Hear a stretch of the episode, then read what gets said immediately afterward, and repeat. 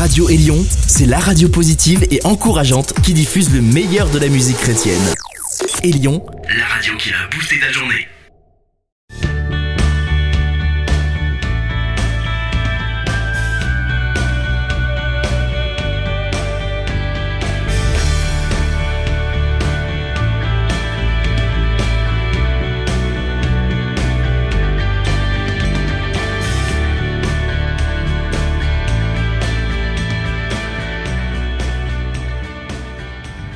Bonjour à toutes et à tous. Nous avons le plaisir aujourd'hui de vous accueillir sur le plateau de notre émission Homme-Femme Mode d'Emploi.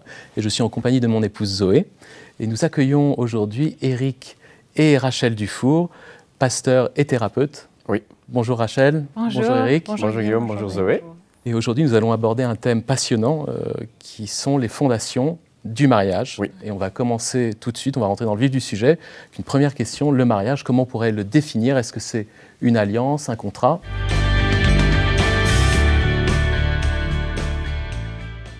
En fait, on vit aujourd'hui dans une société où le mariage est plus considéré comme un contrat. Mhm. Et un contrat, qu'est-ce que c'est? Ce sont deux partenaires qui s'associent en étant d'accord sur ce que l'un va apporter à l'autre.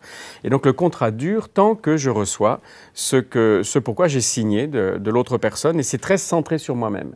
Et en fait, dès l'instant où l'un des deux partenaires pense qu'il ou elle ne reçoit plus ce qui était euh, dû, eh bien, c'est comme si ça nous donnait une porte de sortie, une autorisation de rompre ce contrat, et puis d'aller voir quelqu'un d'autre pour signer un autre contrat et obtenir de cette autre personne ce que l'on estime euh, devoir, avoir, avoir besoin. Et en fait, euh, c'est pas ça. C'est pas ça que Dieu a, a voulu dans le mariage. Dieu n'avait pas l'idée d'un contrat à l'esprit, mais l'idée d'une alliance. L'alliance vient de Dieu, elle ne vient pas des hommes. Et j'aimerais vous lire un texte euh, que l'on trouve dans l'évangile de Marc, chapitre 10, les versets 6 à 9, qui nous dit Mais au commencement de la création, Dieu fit l'homme et la femme. C'est pourquoi l'homme quittera son père et sa mère et s'attachera à sa femme, et les deux deviendront une seule chair. Ainsi, ils ne sont plus deux, mais ils sont une seule chair. Que l'homme donc ne sépare pas ce que Dieu a joint. Et donc là, on voit que Dieu est dans la partie, c'est lui l'in- l'instaurateur de l'alliance, et on a ce symbole que tout le monde connaît, et il n'y a pas de, de brisure, c'est un anneau qui ne s'arrête jamais. C'est vraiment ça l'idée de l'alliance. On a une- un super exemple d'alliance entre Dieu et Abraham, en fait, quand il parle avec Abraham de sa postérité, quand Dieu lui dit Si tu peux compter les étoiles du ciel ou les grains de sable sur la terre, alors Mhm. mon alliance sera brisée. On sait tous que c'est pas possible de compter. Cette alliance, elle dure avec lui. Donc, dans notre exemple du mariage, l'alliance, c'est vraiment la base. C'est comme si on prenait deux, deux vases, ça nous représente nos deux vies, et on les met ensemble remplis de sable ou de riz, on les met ensemble dans un vase commun. On passe une alliance ensemble. On peut utiliser le même schéma que Dieu utilisait avec Abraham. Si un jour on traverse une tempête, on renverse notre bol de riz sur la table et dit reprends tes grains, moi je reprends les miens. Si on peut le faire, notre alliance est brisée. Pas possible. Impossible. Et en fait, la- l'alliance a ceci de supérieur au contrat, c'est qu'elle nous offre une sécurité que le contrat n'offre pas, parce qu'il peut être brisé plus ou moins à n'importe quel moment, alors que l'alliance, elle est là et on s'engage, même si on passe par des moments très difficiles, on reste, on a une alliance, on va se battre tous les deux et avec l'aide de Dieu jusqu'à ce qu'on arrive à traverser. Cette fameuse corde à trois brins où Dieu est le, le ciment en fait. euh. C'est ça, le ciment du oui. couple. Et comment construit-on une relation? Ça démarre soit par un coup de foudre, soit par euh, une rencontre Mhm. où on va euh, commencer à discuter tous les deux, apprendre à se connaître. On On a eu la joie de vous rencontrer il n'y a pas très longtemps. On commence toujours à discuter au niveau intellectuel, tu viens Oui. d'où, Mm. etc. Mm. Donc, euh, quelle que soit le, la chose qui va nous mettre en, pré- dans- en Mhm. présence l'un de l'autre, on va commencer à discuter, commencer à construire une amitié. Euh, au niveau social aussi, en groupe, on va aller voir un film, on va aller boire un café ensemble avec un groupe, donc au niveau fun, On récréationnel. découvre comment l'autre interagit dans le cadre de, de la société, en Oui. quelque sorte. On a vu le niveau intellectuel qui est plus personnel, après c'est dans le groupe.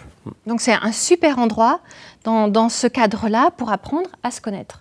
On a élevé nos cinq fils sans sœurs à la maison, donc euh, sans filles à la maison. Donc on les a vraiment encouragés à avoir des, un groupe d'amis, gars et filles, et à sortir ensemble, à, à apprendre à se connaître dans ce cadre sécurisé du groupe. Puis il y a le niveau récréationnel où on, on sort ensemble, on peut aller euh, découvrir quelque chose, faire du sport ensemble, aller au théâtre ensemble ou je ne sais quoi.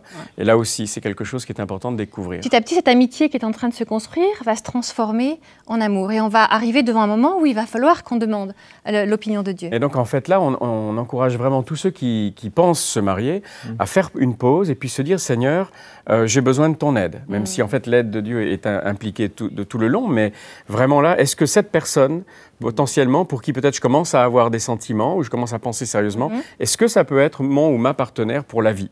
Et donc vraiment, vous encourage à faire pause avant d'aller plus loin pour savoir ce que Dieu en pense. La construction d'amitié se construit et petit à petit, une exclusivité va se mettre en place mhm. et on va rentrer au niveau plus intime de mhm. l'âme au niveau des émotions. On va commencer à partager ce que notre cœur ressent. Mhm. Bien sûr, après, on va prier ensemble. Et puis le niveau physique va commencer à s'échauffer aussi. On est en train de, l'amitié est en train de se transformer en amour. Donc rente d'observation. Oui. Le Seigneur en priorité. Oui. Mais là, au bout d'un moment, euh, comme tu disais, euh, bah, les émotions sont là, euh, le désir vient. quelle est la prochaine étape alors?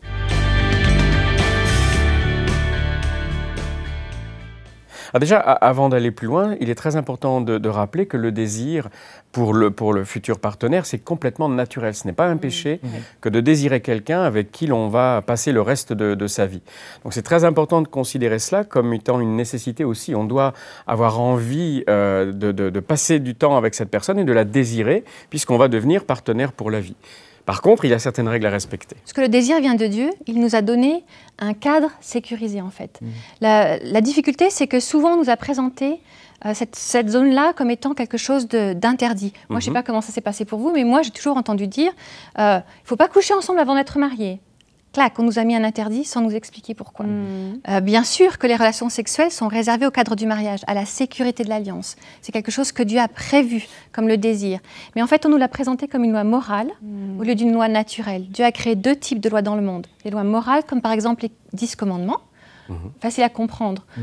Tu ne voleras pas, on sait tous que voler, ce n'est pas bien. Facile à comprendre l'interdit ici. Maintenant, même si j'ai envie, je peux décider de voler quelque chose physiquement, je peux briser une loi morale. Mm. C'est pour ça que c'est difficile d'expliquer que les relations sexuelles sont réservées au cadre du mariage en le présentant comme une loi morale, parce qu'on a juste envie d'essayer. Mm. Alors qu'en fait, Dieu l'a créé comme une loi naturelle, comme par exemple la gravité. La gravité est une loi naturelle que Dieu a créée. Si je prends un stylo et que je le lâche, il va tomber. Mm-hmm. Que je crois en Dieu ou non. Elle va s'appliquer à moi avec des conséquences. Et donc vraiment, euh, regardons que le fait de réserver les relations sexuelles au mariage, tombe sous une loi naturelle que Dieu a mise en place pour notre bonheur. En fait, quand je t'entends, Rachel, finalement, on oublie et on ne voit pas que le plan parfait de Dieu, mhm. sa vision de l'amour pour nous, c'était dans, dans le registre du, mariage. Mhm. Et en fait, parce qu'on n'a pas compris le cœur de Dieu pour nous, on nous a enseigné des lois, et on nous a dit il faut pas faire ci, il faut pas faire ça, etc. Mhm. Mais on a, on a, oublié en fait de nous faire comprendre que c'était le cœur de Dieu, que Dieu avait le meilleur pour nous, mais dans ce cadre du mariage. Les, sécurités que Dieu met, elles sont pour notre bien en fait, parce qu'il veut notre épanouissement dans le cadre du mariage, inclus au niveau sexuel. Mhm. Alors, vous parlez souvent du concept de la ligne rouge. Est-ce hmm. que vous pourriez nous en dire un petit peu plus? En fait, euh, dans le cœur de chaque femme, Dieu a placé une notion que nous on utilise, euh, on, illustre avec la ligne rouge, mais une notion de, ce que l'on ne veut pas dépasser au niveau physique avant d'être marié. Mhm. la, construction de l'amitié va nous amener à mhm. développer une amitié au niveau physique, mais nous, dans, dans, le cas de chaque femme, Dieu a placé cette, cette ligne qui définit ce que l'on ne veut pas dépasser avant d'être marié. Et en fait, la, ligne rouge peut être bien en amont de ce que, de ce que l'on appelle une relation sexuelle complète. Mhm. Mhm. Donc évidemment, dès l'instant où euh, le, sexe de l'homme ou de la femme sont impliqués, c'est à l'évidence aller trop loin mhm. par rapport au plan de Dieu. Mais la ligne de, dont on parle, elle peut être bien en amont de cela. cette ligne rouge, euh, s'inscrit dans le cadre de cette loi naturelle dont on parlait. Dieu a prévu que les relations sexuelles après, donc après la ligne rouge soient réservées au cadre du mariage. Et si l'on franchit cette ligne rouge avant le mariage, trois conséquences se mettre, vont se mettre en place pour le couple.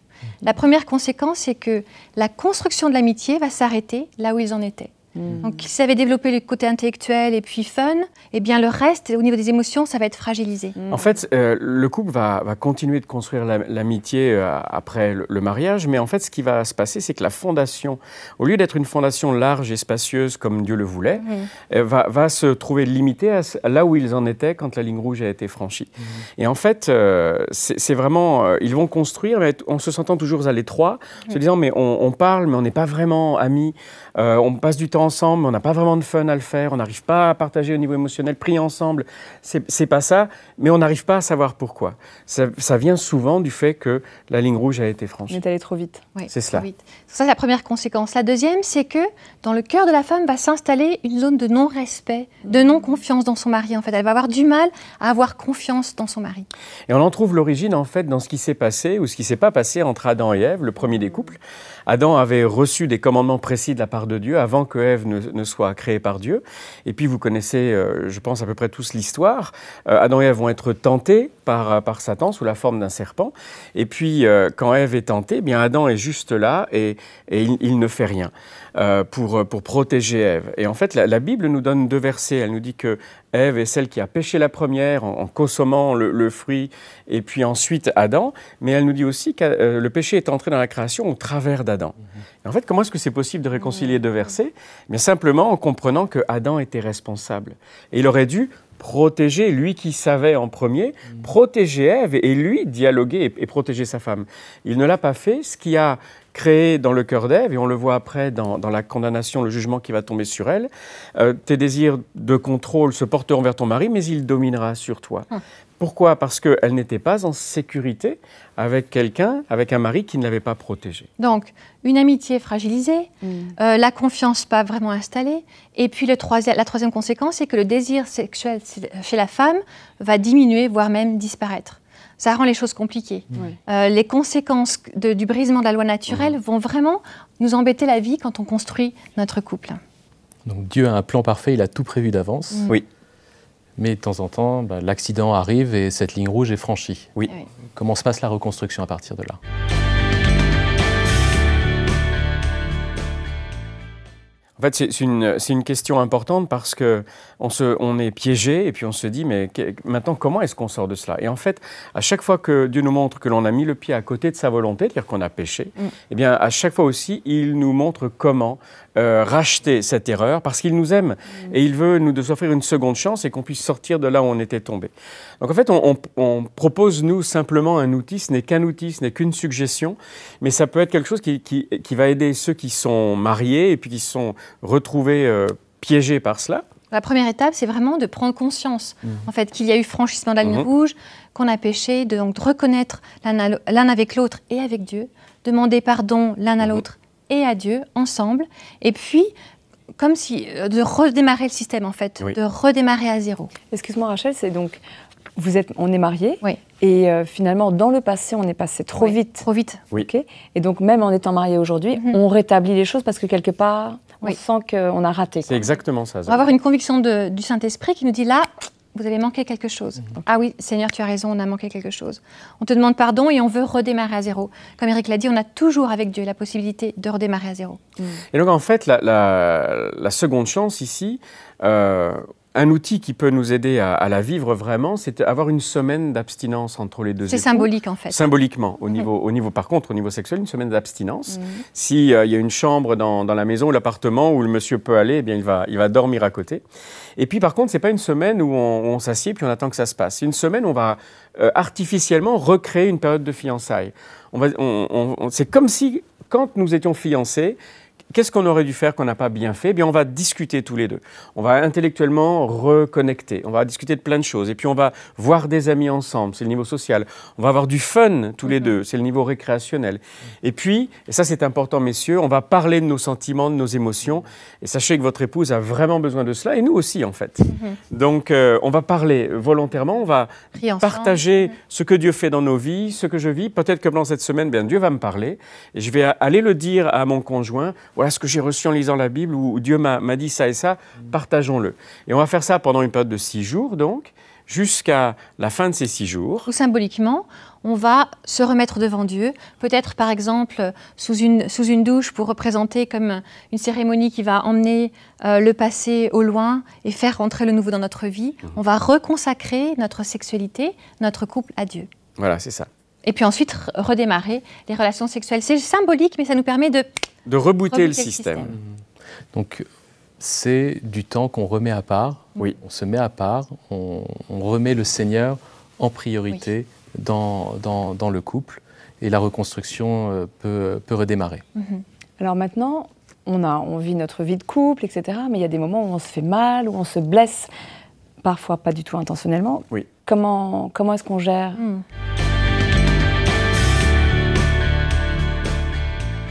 C'est vrai, Paul en parle, il dit ceux qui vont, ceux qui vont se, se marier vont connaître des moments difficiles de tension, de tribulation. Et, et c'est dommage qu'on ne le cite pas assez ce verset parce que c'est vrai, on le sait tous.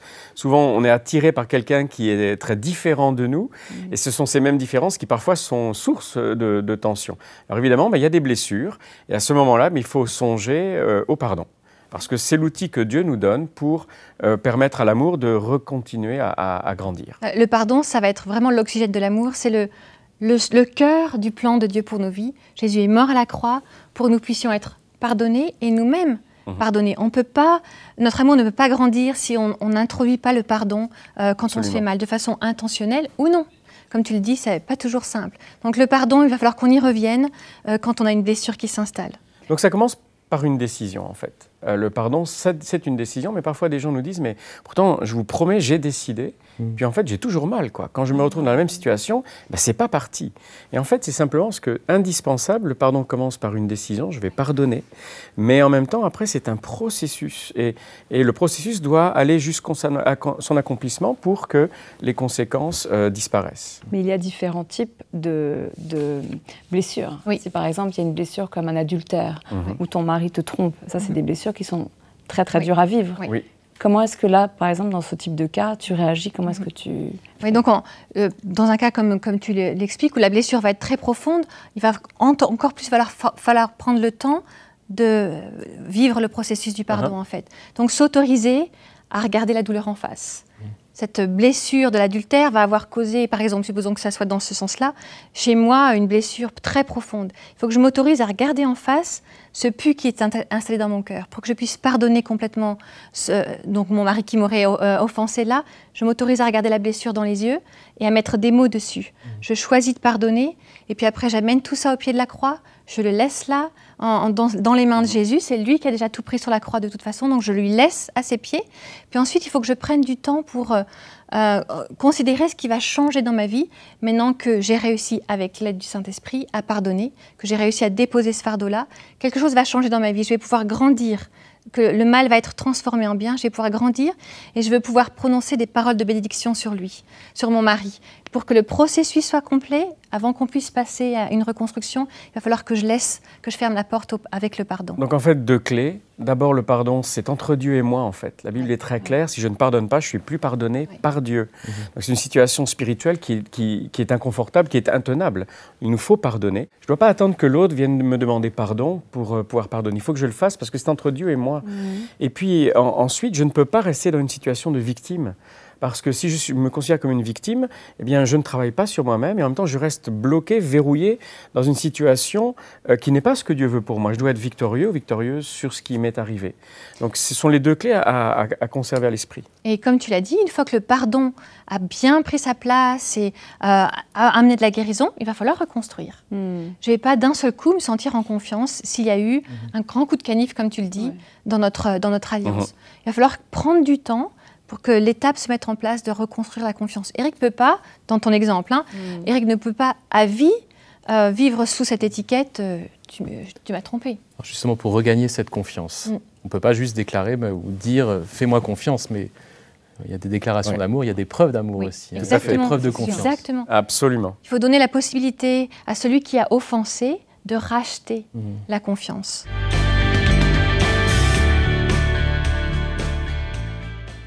On aime bien l'idée d'établir une sorte de contrat qui va être temporaire entre les deux, époux, qui vont donner le temps à la confiance d'être rachetée avec une durée euh, limitée en fait. On ne va pas payer pour toujours. On va donner l'occasion d'avoir un point final. Et dans, ce, dans cette espèce de contrat, si vous voulez, l'époux qui a été euh, offensé va mettre des, des choses exceptionnelles euh, qui auront pour but de, de s'arrêter le jour où le- la confiance est redonnée, Hmm. mais qui permettront à l'époux qui a trahi de, de donner des preuves et de savoir quoi faire pour racheter la confiance de son conjoint d'une manière concrète, pratique et efficace. Donc, par exemple, pour euh, continuer ton exemple, si on parlait d'adultère de la part d'Éric dans notre, dans notre couple, eh bien, je pourrais dire, écoute, pendant six mois, J'ai besoin que tu n'utilises plus de téléphone intelligent, là, que tu prennes un téléphone qui téléphone seulement.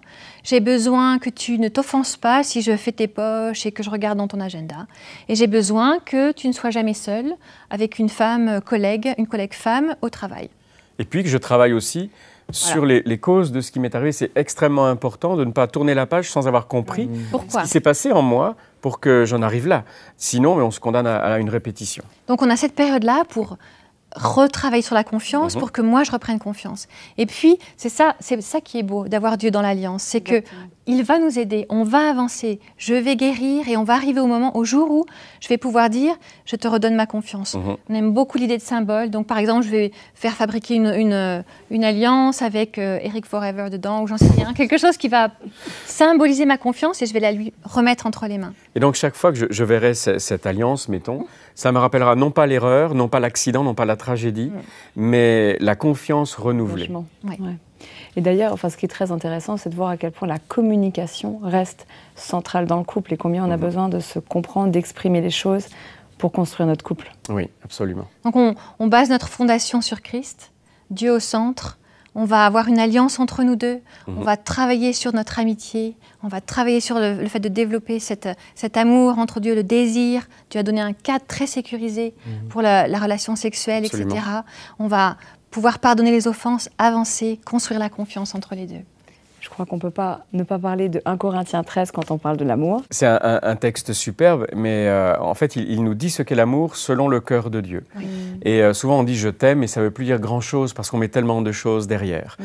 Et en fait, si on, va vous mettre un challenge euh, à, défier quelque part, à relever, et si vous preniez chaque verset d'un Corinthiens 13 et essayez de le traduire mm. comme un acte d'amour concret, qui se base sur euh, ce qui se passe dans votre vie. Tu, veux nous en lire quelques passages? Par exemple, quand 1 Corinthiens 13 dit l'amour est patient, il est plein de bonté, l'amour il n'est pas envieux, il ne cherche pas à se faire valoir. Mm. Comment est-ce qu'on peut le traduire? Bah, Par exemple, si je, prends le premier, oui. Euh, la patience, l'amour est patient, je pourrais dire, bon, mon chéri, je vais travailler à la patience avec toi, mon amour va te démontrer avec la patience quand tu oublies pour la millième fois de mettre le linge à, laver dans le panier de, linge sale. Je vais vraiment essayer de te le communiquer avec la patience. Je vais prier pour travailler dans ce domaine. La patience, c'est pas du tout mon fort, donc j'ai besoin d'y travailler. Mais c'est une, une, déclaration d'amour avec, sans dire je t'aime. Hmm. Je vais être patiente avec toi quand tu mets le linge à côté. Ce sont des actes concrets qui vont me dire je t'aime à l'autre d'une manière pratique. C'est fou de voir que bah, la parole de, Dieu est, est, tellement concrète et pratique. Hein. Absolument. Et on peut venir euh, la, la, lire avec, euh, avec, avec cet œil, mais Seigneur, qu'est-ce que ça veut dire pour moi euh, aujourd'hui concrètement? Oui. moi, je crois qu'on a passé vraiment tous un, très bon moment. Merci pour, pour cet éclairage. Et on se retrouve bah, très prochainement dans une prochaine émission où nous parlerons d'un sujet qui est la communication dans le couple. Et je suis sûr qu'on sera encore euh, enrichi par, euh, par votre partage. Merci encore, Eric et Rachel. Merci à vous. À très bientôt.